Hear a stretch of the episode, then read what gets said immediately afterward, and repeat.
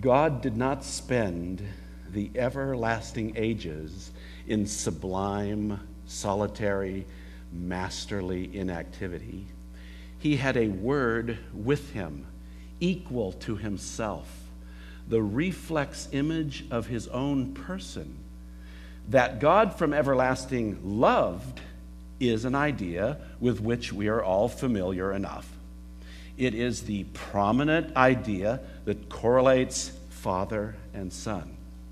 But in the text, Jesus Christ is presented not as the Son, but as the Word. Accordingly, the main idea is not God as love, but God as mind. Not only God loved from eternity, but he thought from eternity. He thought as intensely as he loved. Isn't that exciting? Because sometimes, honestly, in modern Christianity, we think you can have love without thought, or you can have thought without love. And that would be denying the nature of God, because his love is according to knowledge, and it's deeply reasonable. Not only God loved from eternity, but he thought from eternity. He thought as intensely as he loved. Hence, the Word, infinite as himself. And here's another... he's commenting on the Word was with God, which we'll get to in a second. The Word was with God. The concentrated, personal embodiment of all the divine thoughts. The concentrated, personal. So it's not an impersonal force. In Eastern religion, they've kind of come a little bit close to this. They have this thing called the Om. Om. And if you get to recognize it, you'll see it all over the place these days, even on bumper stickers, on backpacks. It's some, lines. It's a letter or a word, Om. It's a word. And if you quiz somebody on this, they'll say, this is the sound, like a word is audible. It's the sound of the universe creating itself. Now, honestly, when I first read that, I had to leave the room to suppress laughter. I'm sorry, I know that's crude and very boorish of me, but it's, the sound of the universe creating itself. Yeah, but, they're kind of close to something there. The Bible does say there is word is communication. It can be audible, but it's personal. That's the big difference. They want to tell us that this force is impersonal. And the exciting thing is, it's not. It's a person. And this Word became flesh. And so, wow, who is Jesus? Who is he?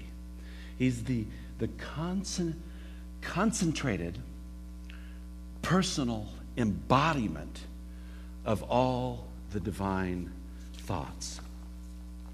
So, when he says, in the beginning was the Word, that's what he's talking about. Jesus is information. There's truth. It has a pattern to it. It's biased. It's in a direction. It's self-defined. God's not waiting around hoping that you can define him. God as you define him. I mean, it's ridiculous. He defines himself. He's very capable of that. Thirdly, Jesus is with God. And this is that next phrase. The Word was with God. And the Word was God. Here he is describing this relationship between God the Father and God the Son. He's with him for eternity. God is one and plural. We believe he's the Trinity. And the Son is with him. They are not together. They're separate, but they're equal. I know this gets terribly complicated because, like I said, I think it was last week. Do you really want to fully understand your God? Like, the ingredients of milk? No, actually, the ingredients of milk are way too complex for any of us to understand. And the reality of God is way too complex. We'll spend eternity marveling at who he is. And in this eternity, the Word was with God. And the Word was God. Now, the church struggled with this in its early years because some people came up with false teachings about this. And in 300 and 400, there was some really strong false teaching about it. And as a result of that, the church got together and studied the Word, and the theologians carefully weighed this out and worked it out to find out exactly what the Bible's saying. And they came up with what we call as the Athanasian Creed. And just, I think it was this morning, yes, I posted it on our website. You can go and read it. I'm going to read a little bit of it because it really puts this very clearly, I think. And it's interesting, Athanasian, if you put an N in front of it, that's Nathan, and then the last part is Asian, Nathanasian. So if you wondered how to spell it, it's Athanasian. Athanasian Creed. Let me read a few words from this, okay? And it uses the word Catholic here, and it's not capital C Roman Catholic. It means universal, the Christian faith, the Orthodox faith of which we are a part. We believe that. It says, let me read a few lines, if you will let me. Whoever will be saved, before all things, it is necessary that he hold the Catholic faith. Again, small c. Which faith, except everyone do keep whole and undefiled, without doubt, he shall perish everlastingly. That's really harsh, but that's the reality.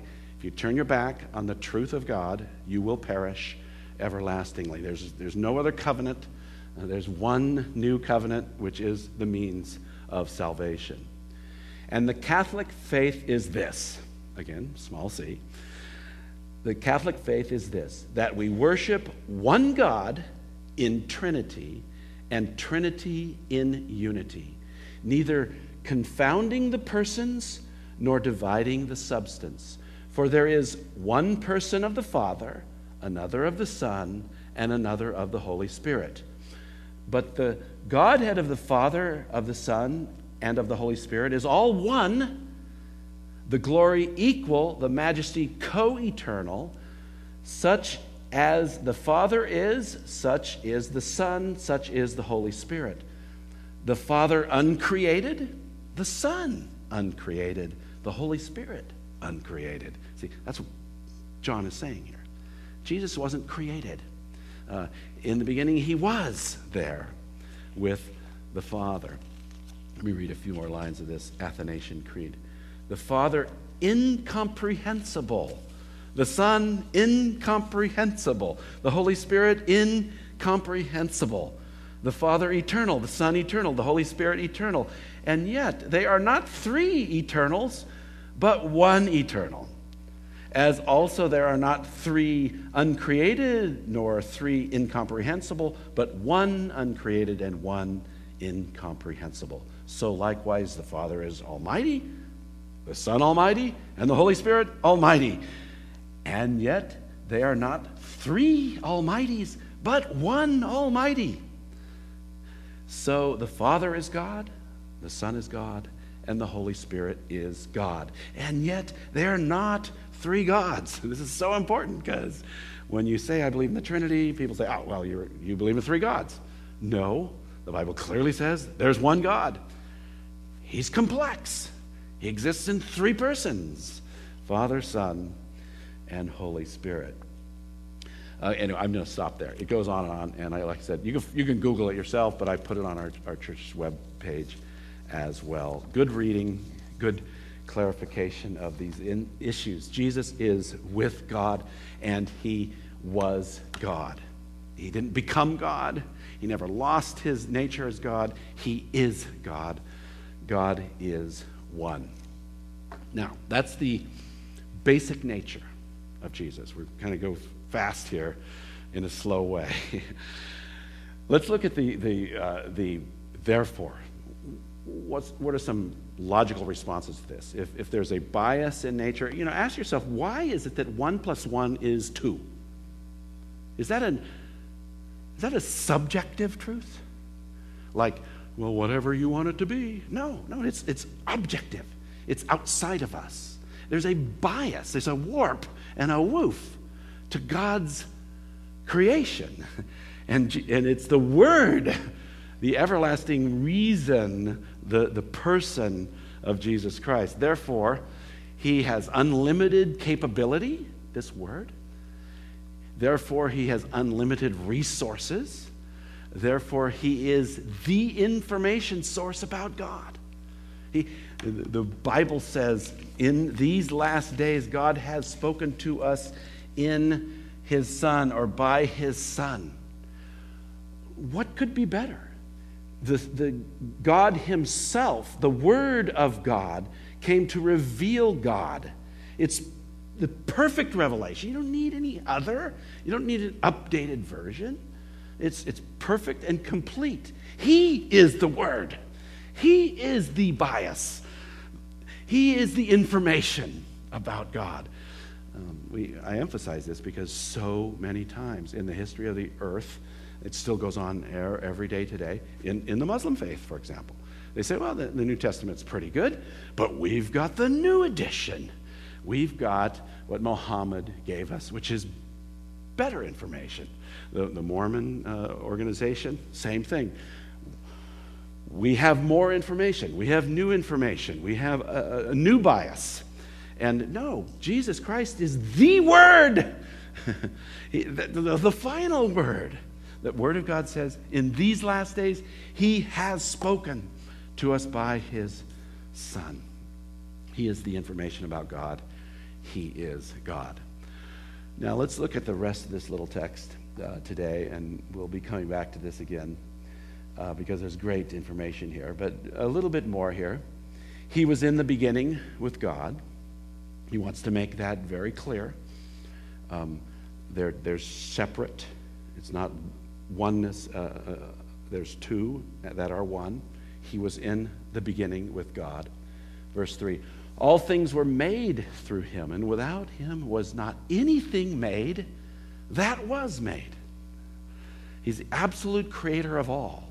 In him was life, and the life was the light of men. The light shines in the darkness, and the darkness has not overcome it. Basic function of the Word. What is the basic function of the Word? First of all, he's the creator. As I said earlier, why is it that 1 + 1 is 2? Why is it that 2 + 2 is 4? 2 × 2 is 4? Why is that? Well, the Logos, the Word, created it. And he is involved in all creation. Turn with me to Colossians chapter 1. Galatians, Ephesians, Philippians, Colossians. This is a fantastic passage of Scripture, worthy of much meditation. It says, this is verse 15, speaking of Jesus Christ, he is the image of the invisible God, the firstborn of all creation. Well, doesn't that sound like, wait a minute, wasn't he born then in creation? No, it's talking about the preeminent one in the family. Because see what it says next. For by him all things were created. Not all other things. All things were created by him. And remember, John said, nothing was made except through him. So he wasn't created. By him all things were created in heaven and on earth, visible and invisible, whether thrones or dominions or rulers or authorities. All things were created through him and for him, and he is before all things, and in him all things hold together. I've said this several times, he's the one holding this pulpit together.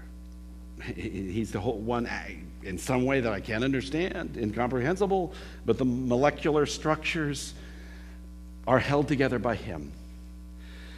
And there's something wonderful about this, too, because of the information, the bias, the reality that he is the Word. In this Word, he holds all things together. This means to place together, to recommend to favorable attention, to place in a striking point of view. All things are held together by him. They are permanently framed to him.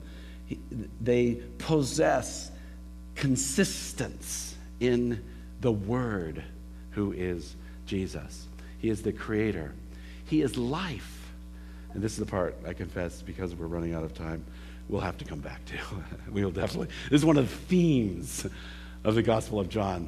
He is the life, and the life was the light of men. He's the hope. He's the possibility in our darkness.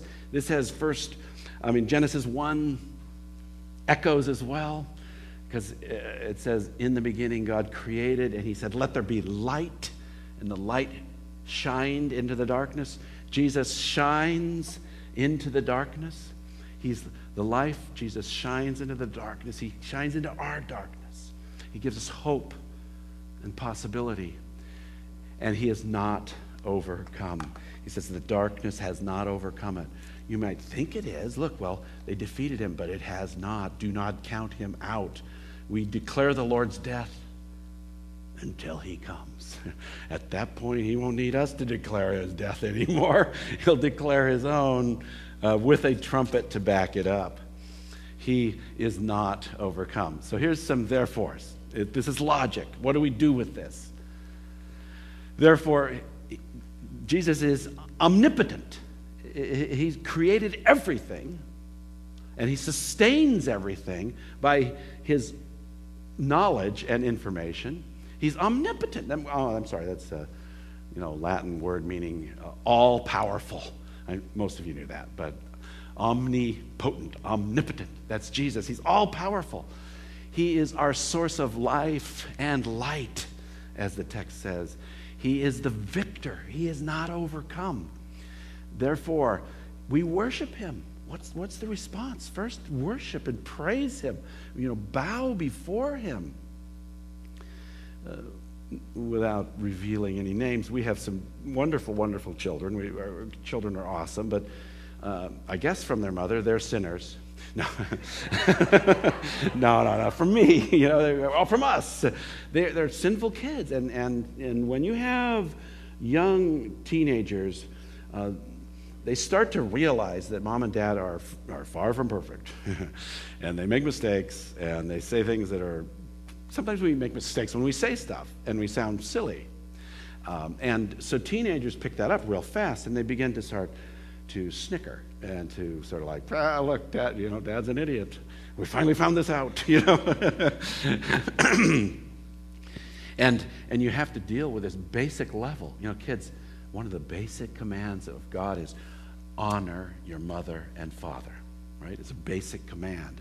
And they struggle with that. It's hard for them, but it's a command from Scripture. And what's my point? This is my point. I think most of us have an issue of honoring Jesus Christ. We forget who he is. And he is absolutely perfect. And we rebel, we whine, we complain, we act like he can't see us. We act like he's not powerful enough to trust with our problems. So we take on our own anxiety. And we should be worshiping him and praising him and trusting him all the time. We worship him, we serve him. Very minor advertisement. If you're free on Wednesday nights at 6 o'clock, we have a little Bible study in the fellowship, in the fireplace room. We started the book of Jude this past week, and we're going to finish it this week. Jude. The cool thing is, Jude and James in the Bible, they were both half-brothers of Jesus. Genetically half-connected. They were the sons of Mary. And both of them came to Christ after the resurrection. They came to believe in Jesus completely. And both of them were great servants of the church. And both of them lived a good long time and then wrote the Bible. I like to write a blog, and I was so excited, like, somebody read my blog. It's amazing. But can you imagine how heady it is to be used by the Holy Spirit to write the Bible? It's been fantastic. But both of them, right in the very first few words, they say, I'm a slave of the Lord Jesus Christ. my big brother. I'm a slave. They don't even put it out there. Hey, I'm the brother of Jesus. Listen to me. You know, they say Greek word is doulos. I'm owned. And that's the appropriate response. You know, I'm saying to my teenagers, you've got to honor your mother. You know, she's amazing. She's your mother. Honor her for heaven's sakes. For the sake of God, honor her. And this is much bigger. You know, who is Jesus? Who is the Word? He's the loving all-creator, Logos of eternity. We should serve Him however He wants to have us. Whatever you want for me, Lord. Your will, I must do. That's service. Live for Him, and we place our confidence in Him. That's a reasonable response to this information.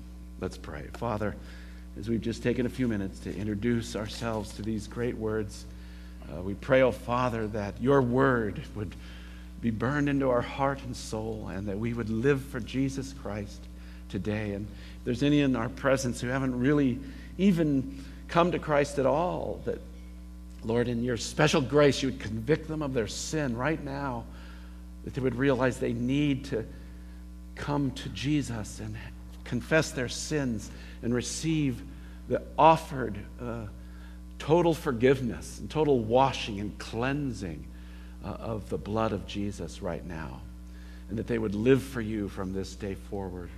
Move in hearts, Lord, and move in all of our hearts. We confess we're too much like rebellious little kids, that we forget our context. We forget the basic bias of all reality, this wonderful reality that you are the truth. And we rebel and we complain. Oh, Father, forgive us. You are almighty. We want to worship you. We want to serve you. We want to live for you. We want to trust you. Amen.